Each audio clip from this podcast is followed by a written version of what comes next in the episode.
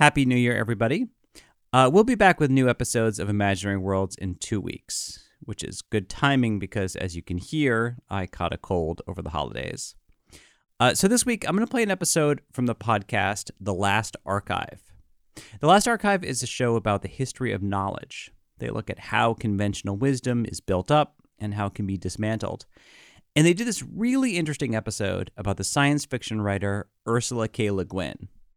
In the 1960s, Ursula K. Le Guin's books were groundbreaking. For a long time, American science fiction was very influenced by colonialism, with heroic conquering spacemen and aliens taking the place of indigenous people. Le Guin questioned and critiqued that narrative in her stories. But most of this episode is not about science fiction. It's actually the backstory to how Le Guin came to that understanding and why these issues of racism and colonialism were personal for her. Here is the host of The Last Archive, Ben Naddaff-Hafrey. When I was a kid, there were a few books and movies that we watched all the time because my dad taught them every year. He's a professor of business ethics, just not the way you'd think. Instead of case studies about business, he teaches stories about everything. In our house, a story was never just about what you thought it was about, it was about something else entirely. For instance, if you ask most people to describe the film Blade Runner, nine times out of ten, they're going to tell you it's a movie about Harrison Ford hunting robots. They might mention he's struggling with the possibility that he is also a robot. But if you ask my dad, he'd say no. What we have here is a film about the unethical Tyrell Corporation, the company that makes the robots. Same goes for Riding Giants, a film some might say is about surfing without realizing it's actually about leadership. And don't get me started about the country bunny and the little gold shoes. You thought that was a children's book? Oh no. The problem with my dad, though, is he's usually right, even when he sounds totally wrong. This is particularly annoying to my mom, but eventually you get used to it. One of the big stories in the dad canon, for as long as I can remember, is a science fiction story called The Ones Who Walk Away from Omelas. It's by Ursula K. Le Guin, the science fiction writer. With a clamor of bells that set the swallows soaring, the festival of summer came to the city Omelas, bright towered by the sea. This story always struck me as a rare one for my dad because it seems pretty straightforward about what you think it's about a utopia. How can I tell you about the people of Omelas? They were not naive and happy children, though their children were, in fact, happy. But I wish I could describe it better. Perhaps it would be best if you imagined it as your own fancy bids. In the story, Le Guin asks you to imagine the best place you can this beautiful city by the sea, golden in the light, on a feast day in summer. Whatever sounds best to you, there it is. But of course, things aren't what they seem. Let me describe one more thing. In a basement under one of the beautiful public buildings of Omelas, or perhaps in the cellar of one of its spacious private homes, there's a room. It has one locked door and no window. A little light seeps in dustily between cracks in the boards, secondhand from a cobwebbed window somewhere across the cellar. In the room, a child is sitting. It shuts its eyes, but it knows the door is locked and nobody will come. The door is always locked, and nobody ever comes. Except that sometimes the door rattles terribly and opens, and a person or several people are there. One of them may come in and kick the child to make it stand up. The others never come close, but peer in at it with frightened, disgusted eyes. This is the dark secret of Omelas, the child in the basement. All the happiness in Omelas rests on that kid's suffering. It's a thought experiment. Would it be worth it? They all know it's there. All the people of Omelas. They all know that it has to be there. They would like to do something for the child. But if it were done, in that day and hour, all the prosperity and beauty and delight of Omelas would wither and be destroyed. Those are the terms. It's a very famous story, taught in classrooms around the world half a century after its publication. including my dad's, which again was weird to me because if ever there was a story that's just about what you think it's about, The Ones Who Walk Away from Omelas is it. Now, there's a story that's just about ethics, right and wrong, your basic meat and potato stuff, a pure thought experiment. Or that's what I thought, until I realized it wasn't a thought experiment at all. Welcome to The Last Archive, the show about how we know what we know, how we used to know things, and why it seems sometimes lately like we don't know anything at all anymore. I'm Ben Naddaff-Hafrey. This episode is about the story behind that thought experiment. And that story starts a little over a century ago in a small gold rush town in California on August 28th, 1911, at sundown.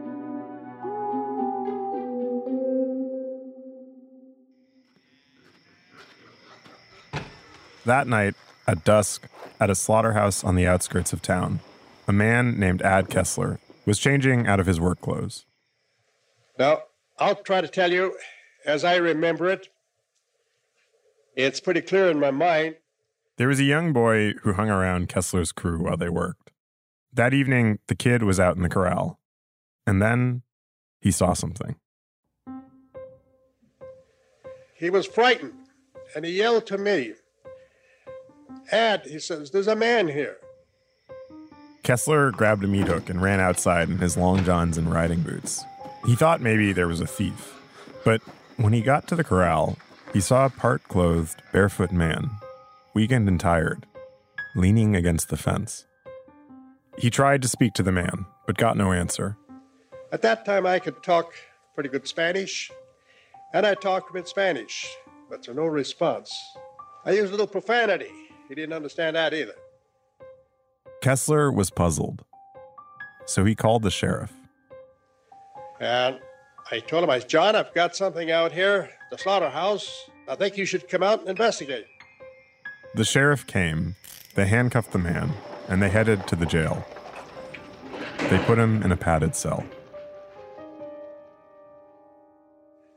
There he was, all alone. He didn't have the least idea what was going to happen to him. Closed the door, turned the key in it, and he stood right behind them bars and looked. In the morning, the jailer was out sweeping off the steps. And I asked him, I says, Bert, what happened to my boy last night? He says he never slept a wink. This tape is from a talk Ad Kessler gave to a high school class in 1973. Big guy with a crew cut talking to a bunch of bored teens, telling his big story, the one that's been punching his meal ticket for 62 years. Because that moment of encounter set in motion a whole series of events that forever changed California. It's a story that's been told in a lot of ways by a lot of different people, but Kessler is pretty ornery about his version, and his story matches the newspaper record. There is a book wrote by a lady, but it's not correct. What I've just told you is the facts as it were. Word got out quick about the stranger who didn't speak any language anyone recognized. There were sensational stories in newspapers across the state.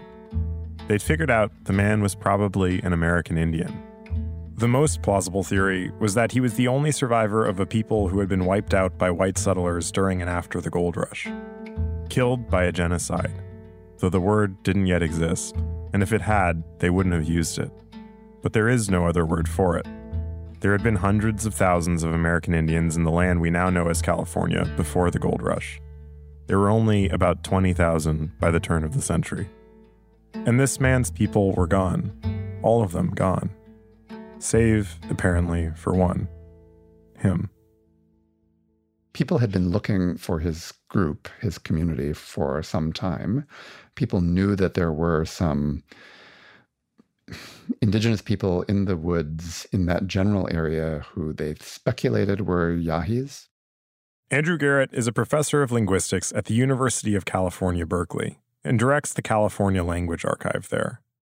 Because California, before Spanish, Mexican, and American settlement, was full of languages, about 90 different ones, vastly different from each other. I met Garrett in his office on campus one day. There was a mountain of fresh midterms on the table and bits and pieces of a language on the whiteboard. Um, so there was this sense that they were out there somewhere, those people. Garrett works on how languages change over time.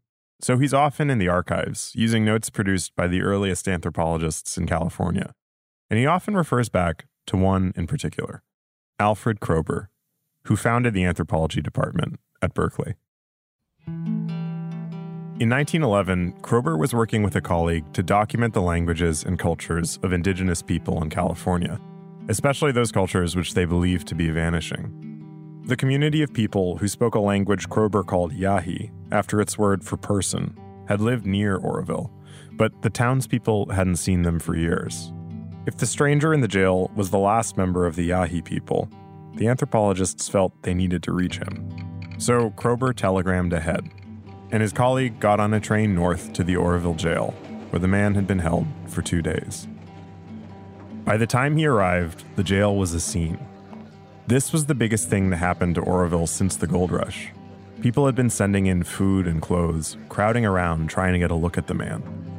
The anthropologist made his way through the crowd and up to the cell.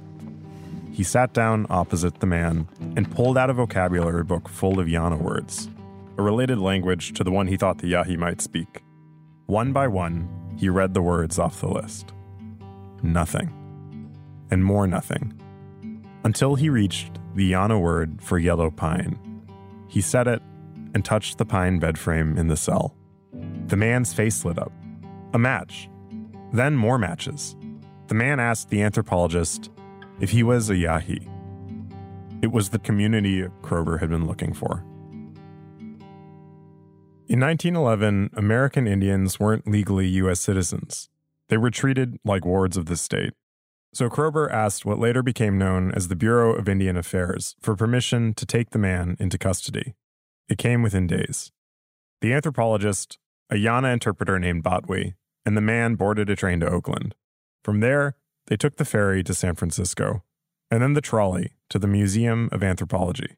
They got there just before midnight. This was September 1911. They were kind of preparing to open the Anthropology Museum to the public. Indian people who came to visit often stayed there for some period of time. Um, there were always staff members who lived there. There were apartments in the museum, and the Yahi man slept there. The next morning, Alfred Kroeber came to meet him. Kroeber was in his 30s, quiet, strong chin, full beard. People came to call him the Dean of American Anthropology. He was a cultural relativist who stood against the mainstream of anthropology, which had this kind of racialized evolutionary theory that thought cultures progressed from what they considered to be more primitive states to something that, of course, resembled European civilization. Kroeber believed other cultures were valid in their own right, but he was also trying to make a name for his department and his new museum. In Kroeber's view, every person was a product of their culture, like a codex. So I think that meeting this man was to him like finding the Rosetta Stone. Except for one sticky fact the man was a person, not an artifact. That's the challenge of all anthropology studying someone without betraying their humanity.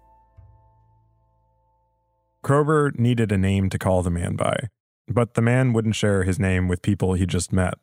So Kroeber called him by a Yahi word. That meant man, Ishi.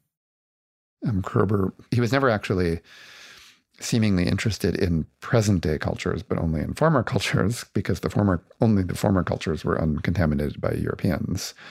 Um, so there's a way in which like having only one person as a representative of a culture is not problematic because your goal is just to find the exemplar of the pure culture. And so I think for from that perspective, the fantasy of Ishi is that he's this pure exemplar, when actually, of course, he's just a person.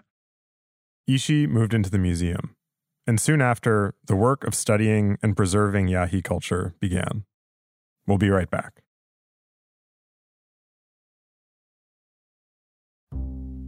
Over time, the anthropologist Alfred Kroeber got to know Ishi's story. Even though Ishi didn't like to talk about his past, it depressed him, and for good reason. His hair was still burned short in mourning for his mother and sister, who died some years before. He'd lived alone in the canyons ever since then.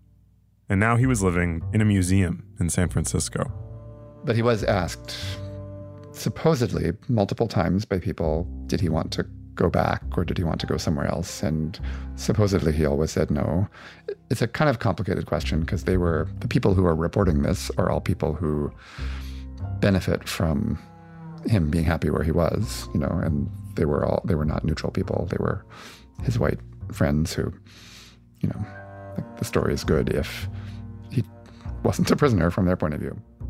Reportedly, Ishi told agents from the Bureau of Indian Affairs through his Yana interpreter, quote, I will grow old here and die in this house. He worked part time as a janitor at the museum. When it opened about a month after his arrival, he was at the opening night gala in a small back room. When people rehash this history now in a critical light, they say that Ishi was a living exhibit stuck in the museum because he soon began to do demonstrations of Yahi culture on Sundays. He was a major draw the San Francisco Examiner called him creepily its most interesting exhibit. He'd show crafts like making arrowheads, weaving baskets, starting fires. The things he made, the museum kept in its collection. Tens of thousands of people came to those demonstrations over the course of the next year. And that was more people in one place than Ishi had ever seen. Then there were all the ancestral remains the Museum of Anthropology kept. He'd lock his door each night. But he had some agency within a limited band. Gerald Vizenor, the writer, scholar, and member of the Chippewa tribe, has written a lot about how Ishi had an active role in shaping his situation. Vizenor calls it his survivance, survival and resistance. Because Ishi seems to have taken most everything in stride. He made some money, memorized the streetcars, and began to make his way around town. He liked to go to the movies and made friends around the city. Later, people would remember him fondly, like a little boy who said Ishi had made him a bow and arrow and taught him how to shoot lizards, made him a net for catching minnows, and rabbit skin moccasins. The newspapers told Ishi's story as if he'd time traveled from the Stone Age to the modern world. Like when Ishi walked barefoot into a vaudeville show at the Orpheum Theater and supposedly called it heaven for white people, or the day Ishi saw a plane in the sky and asked in a kind of amused way if a white man were flying it. He is exactly 40,000 years behind the times, one journalist wrote. Some writers were disappointed to see their romantic fantasy, the uncontaminated man who'd never told a lie, smoking cigars and wearing shoes. It was absurd. To me, it seems like he adapted unbelievably quickly. I mean, he had completely reinvented his life, and he was probably in his 50s. He was curious to try new things and willing to set limits. Once, a reporter asked him to put on animal skins for a photograph, and he said he wouldn't because he didn't see anyone else wearing them. He seems to land in this particular location uh, with a kind of intelligence and consciousness, right, of the situation that people around him don't necessarily understand that he has. And that makes him, you know, crafty and intelligent and wily and smart and in, all kinds of in all kinds of ways. That's Philip Deloria, a professor of history at Harvard. He specializes in Native American and American studies and is of Dakota descent. He wrote a book I love called Playing Indian, which is about how white Americans navigated national identity and their feelings about modernity through a kind of Indian cosplay. It's why the country was so fascinated by Ishi. Right? It's why it's why he's such an astonishing figure. Right? He's not an astonishing figure because you know he survives and comes out of the woods and ends up in a museum. I think he's an astonishing figure because of the ways in which he sees his situation and acts within it. To most people ishi was just a symbol a tragic fantasy not just the last yahi but the last wild indian to white americans it represented the triumph of european civilization over indigenous america inevitable. The kind of thing you wept over only once victory was assured. Anthropology was a kind of rearguard action, salvaging what could be salvaged, to use their term, in a sort of apologetic way. But some of what's complicated here is that the things they preserved were kept in institutions like Berkeley, which is on land that was taken from the Ohlone people. Berkeley anthropologists worked within that paradox, but they weren't given to ask questions about why these cultures were disappearing or what might be done to stop it. The idea that it was already too late, it was baked into the work. The field was a puzzle box, just like Kroeber. He thought eugenics was ridiculous, but he was also the head of a department that collected human remains from tribal grave sites.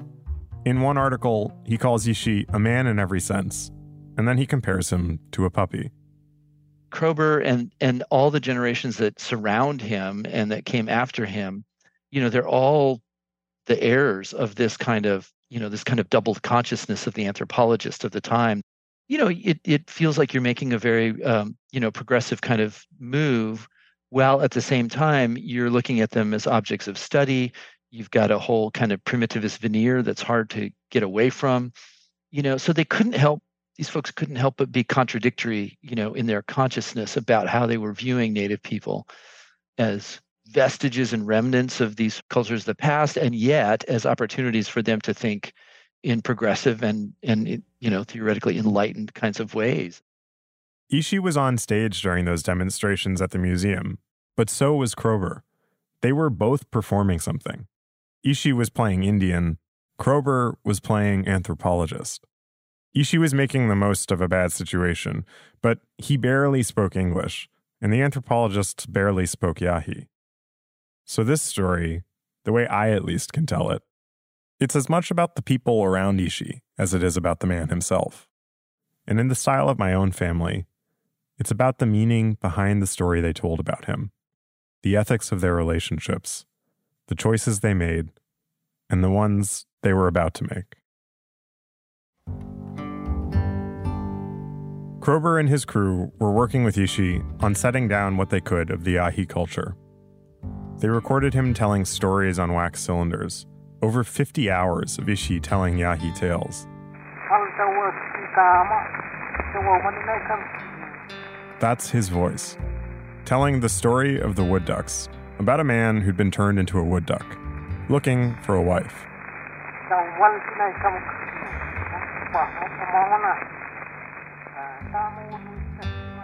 Wax cylinder recordings were hard to make, but Ishi spent seven hours telling this story across over a hundred different cylinders. It was one of the first stories he told. And according to the anthropologist Oren Starn, who wrote a great book about this history, Wood Ducks was, at that point, the longest recorded performance of all time. It took a huge amount of stamina. At one point, one of Kroeber's colleagues went to take a phone call. When he got back, Ishi told him it would be better if they kept working without breaks. He was preserving a body of knowledge he knew would be lost otherwise. But he also had things he wouldn't reveal, just as he never revealed his name.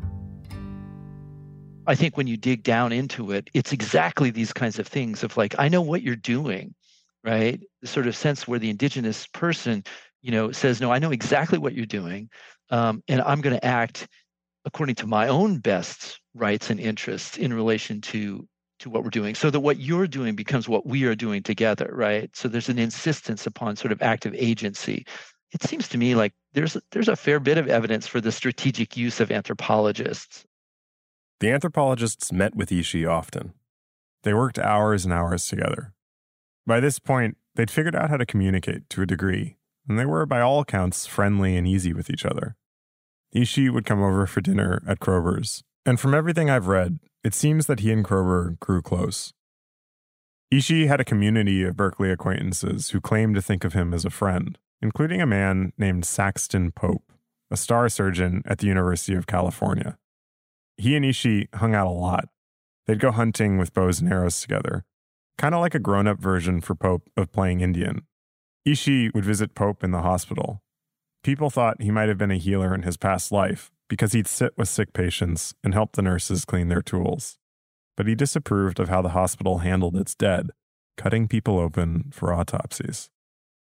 Ishi had a life in San Francisco, but in the summer of 1914, Kroeber, his anthropologist colleague, and Saxton Pope proposed a trip back to the land Ishi was from. They got back from the trip a little under a month later, and life in San Francisco resumed its regular rhythms for them all. Kroeber left on sabbatical, eventually landing in New York. But somewhere in that time, Ishi became visibly ill. It was tuberculosis. a disease to which American Indians had no resistance. Five years after his arrest, Ishi was dying. Kroeber knew that when he did, there would be talk of an autopsy. That's what often happened when someone died at the hospital. But in Ishi's case, there would be people who were especially interested, who thought the final act of studying Yahi culture would be to look inside his body. Saxton Pope thought as much.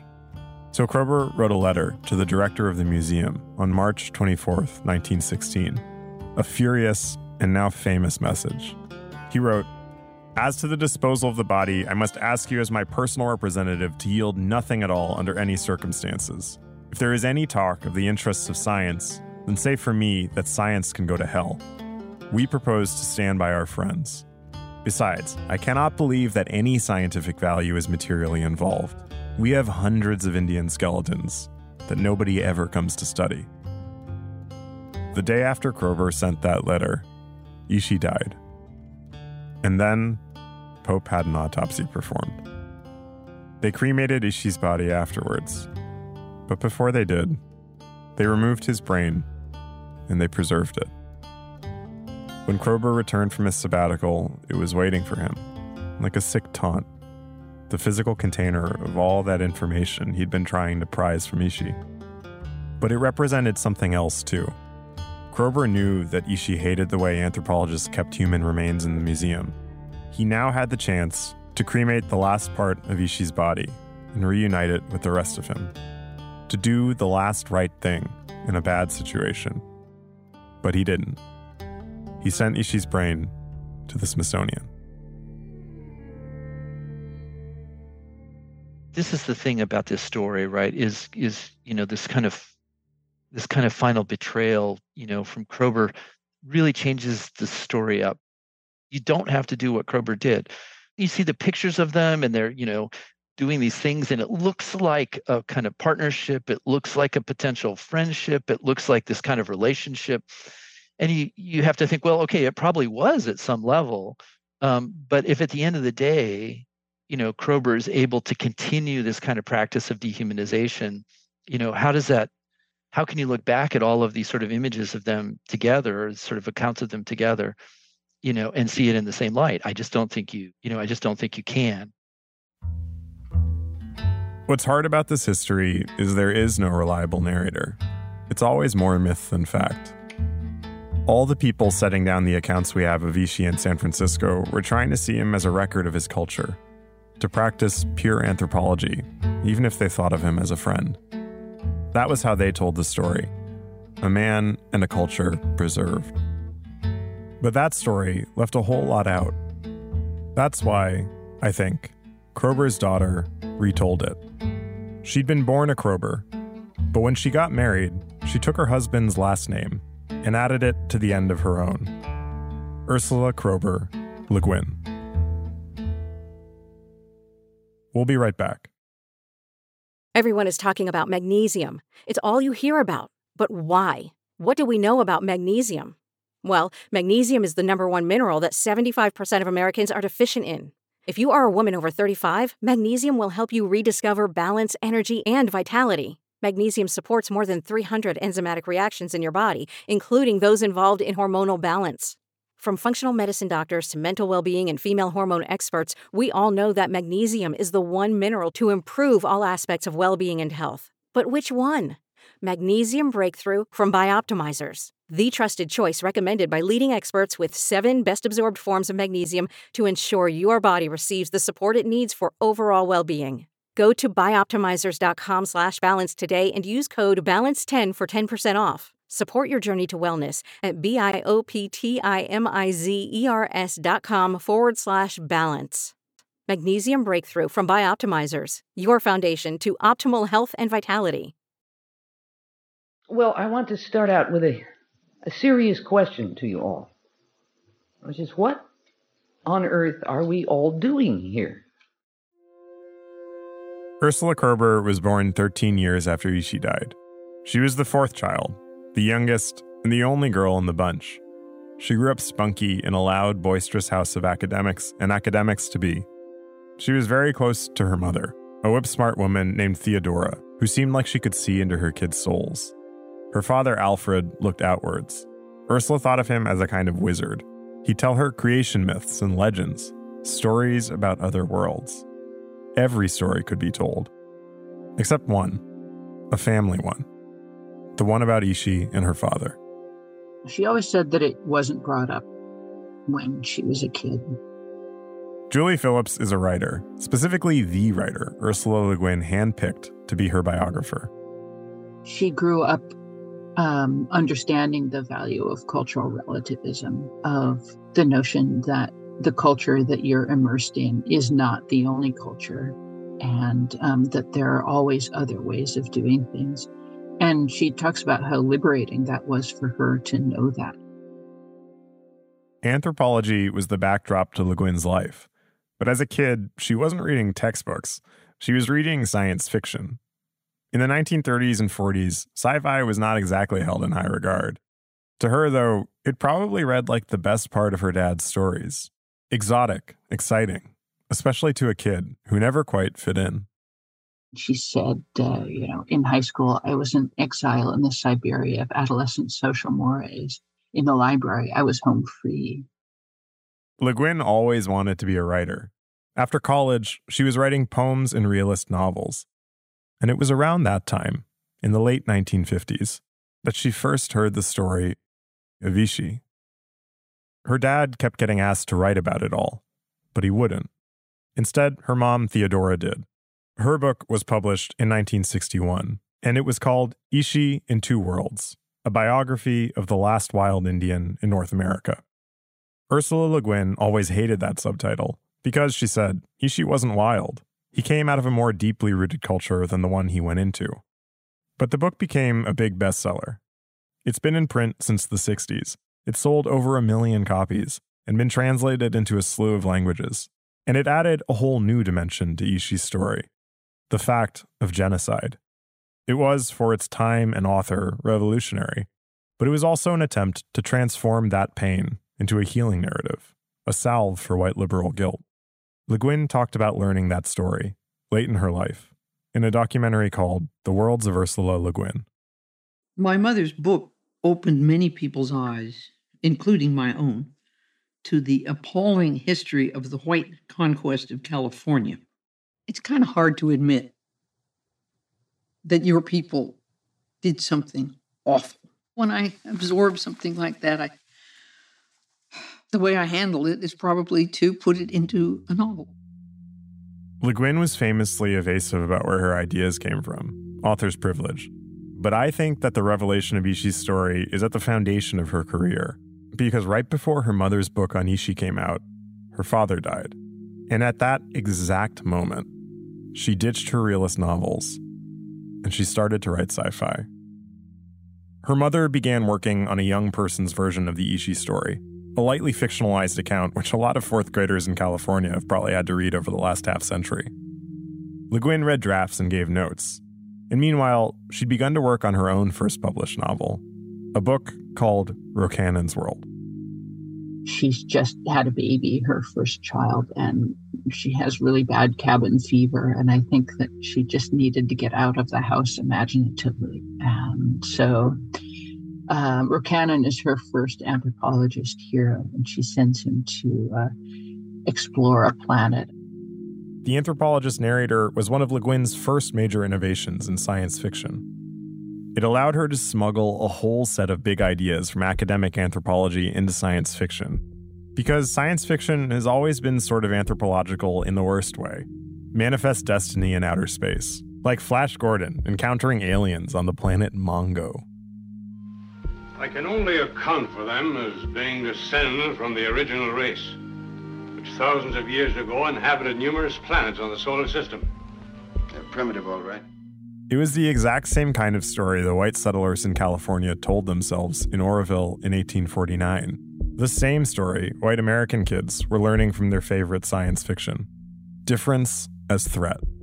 Until people began to notice a changing guard in science fiction, including Le Guin's writing, and her work as a public figure, speaking at events all over the world, like AussieCon. Do you people realize, by the way, that to my three children, science fiction is not a low form of literature written by little contemptible hacks? It's the kind of thing your own mother does. She was raising three kids, living in Oregon. When the kids were at school, she'd write. She'd start out in September with a premise and finish a first draft by March to polish off before summer vacation began. She'd found a set of ideas, and in 1966, five years after her mom's book on Ishi came out, the floodgates opened.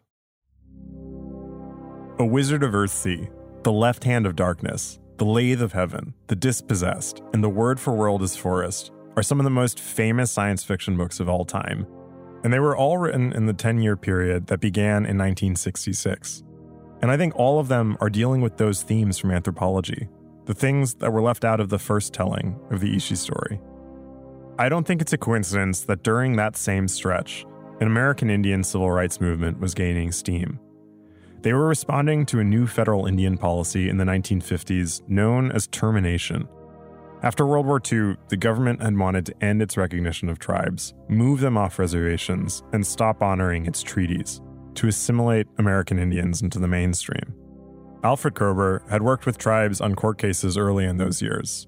American Indians responded with what came to be known as the Red Power movement. One of their most famous actions came in 1969 when a group of American Indians occupied Alcatraz, the island prison in the Bay Area. We will purchase said Alcatraz Island for $24 in glass beads and red cloth. We know that $24 in trade goods is more than was paid when Manhattan Island was sold, but we know that land values have risen over the years. The occupation lasted until 1971. Le Guin was watching as the script flipped on an entire history her family had borne direct witness to.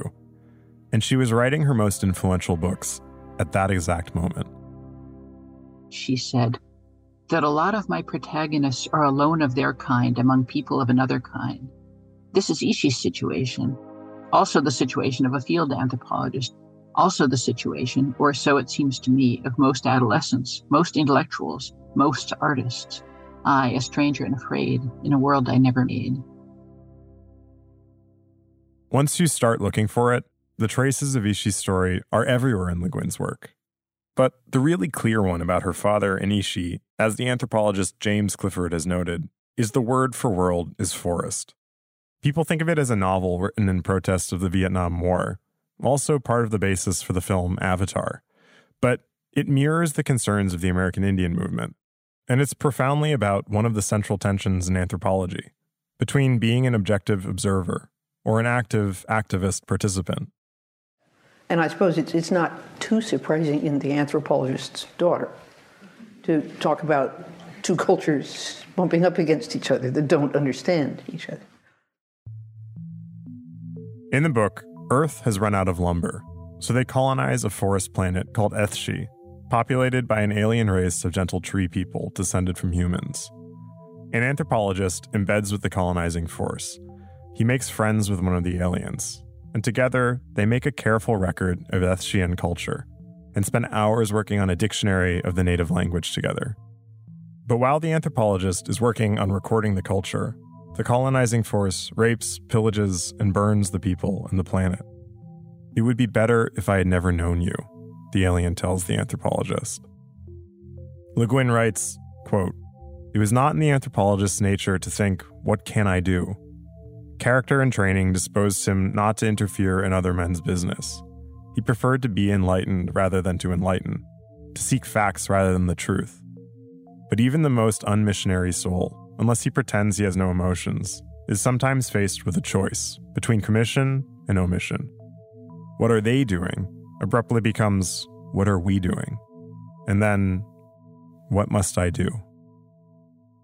It seems to me that she was commenting on her father's situation, and it seems to me that she would not have admitted even to herself that she was commenting on that situation. It's so clear, though. Er, it feels so direct. You know, I'm sh- yeah, I think it is. In the end of the word for world is forest, the anthropologist dies in an alien raid, but his work saves the planet. It leads to the end of the colony and freedom for its indigenous people. But in reality, Le Guin must have known that the situation is never that easily resolved. And so I think it left the more interesting work for the year after the word for world is forest. That year began with a group of American Indian Movement and Oglala Lakota activists occupying Wounded Knee in a high profile protest. And it was the year Le Guin published one of her most famous stories another story about the dynamic between Ishi and her father. The really obvious story where she asks questions about her father's legacy is um, the ones who walk away from Omelas. Omelas, the story my dad loves, about the utopia that depends on that kid in the basement, the one that's about what you think it's about, except it's not. Omelas is us. Omelas is, you know, every culture everywhere in a lot of ways, but it is, you know, it maps quite well onto European cultures in California, which exist and thrive, you know, in the aftermath of genocide. In Omelas, Le Guin tells you to imagine your own utopia, but she's also describing hers. And I think she's describing the Bay Area. Here she is again, reading from it. In the streets between houses with red roofs and painted walls, between old moss grown gardens and under avenues of trees, past great parks and public buildings, processions moved. Far off to the north and west, the mountains stood up, half encircling Omelas on her bay. The air of morning was so clear that the snow still crowning the 18 peaks burned with white gold fire across the miles of sunlit air under the dark blue of the sky. The person in the room in the public buildings of Omelas, Ishi in the room in the San Francisco Museum of Anthropology. He was crafty and creative. He made a new life for himself, but he never should have had to.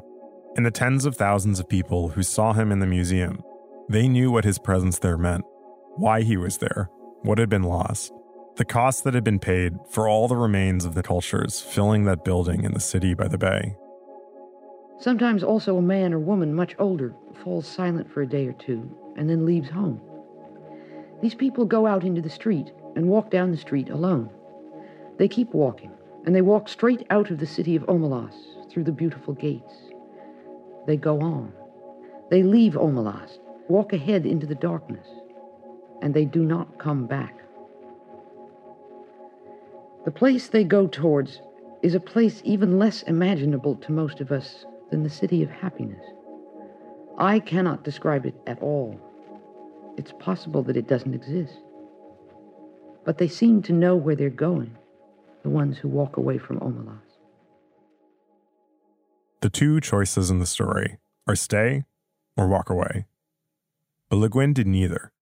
She kept coming back to the same place and talking about it as if it were another planet, talking about what was really going on there. I think in the hopes that if she made it strange enough, people would be able to see finally the world around them. It feels like every generation is trying to escape the generation before and the generation before that, and you know, um, always unsuccessfully, right? I mean, always with partial success.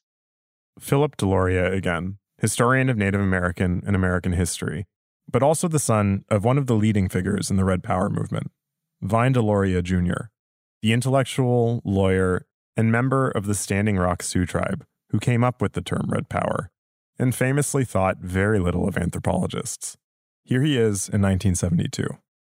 They continued to act as if the only valid Indians were the first Indians that one of the anthropologists ran across. Le Guin was trying to escape her past without disowning it, to keep working it over and reworking it. She did not do it perfectly, but she tried. Her fiction was one of the pathways the ideas of the Red Power movement traveled to reach the mainstream. She helped pave the way for reimagining the future, and she created new stories to hold in the back of your mind. If you should ever find yourself in the corral at some slaughterhouse in the future, looking at a person you don't understand, trying to bridge the gap between two worlds. Ursula Kroeber Le Guin's writing changed science fiction, expanded the boundaries of what could be imagined with huge moral imagination and empathy. But there have been new futures hidden inside her father's work that he didn't imagine either. Because Ishi was, of course, not the last American Indian, and tribal identity was more complex and overlapped and long lasting than the turn of the century anthropologists realized.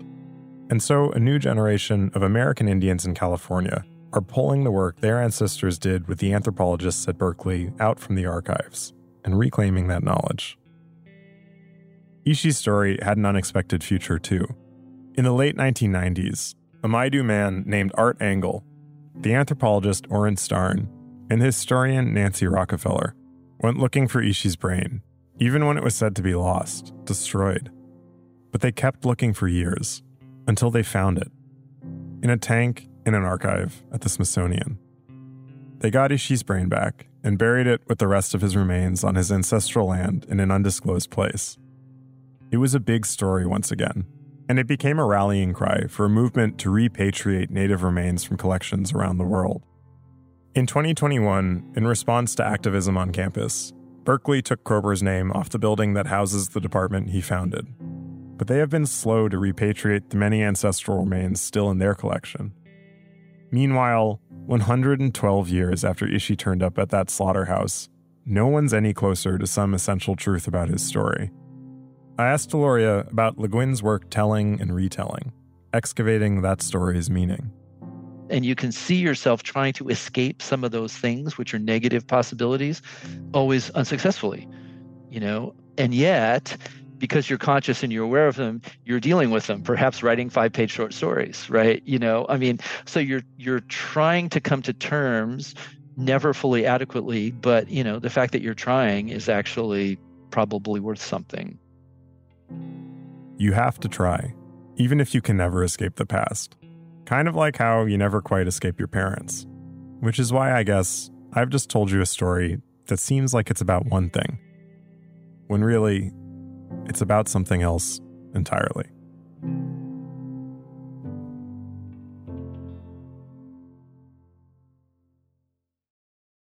I hope you enjoyed that episode. If you want to hear more about Ursula K. Le Guin, in 2018, I interviewed the filmmaker Arwen Curry, who made a documentary about Le Guin. Welcome to a journey into the heart of the Texas Renaissance Festival, the nation's largest and rowdiest celebration of medieval fantasy. But what lurks beneath the facade of tights and turkey legs? Well, we dove deep into the empire to uncover a history marred by mystery and misconduct, murders, assaults, and other crimes that tarnish its legacy. This isn't just a fairy tale, it's a cautionary tale of power, fantasy, and the consequences that follow when they all collide. Search for Crime Waves Renaissance Texas on Apple Podcasts, Spotify, or wherever you're listening now.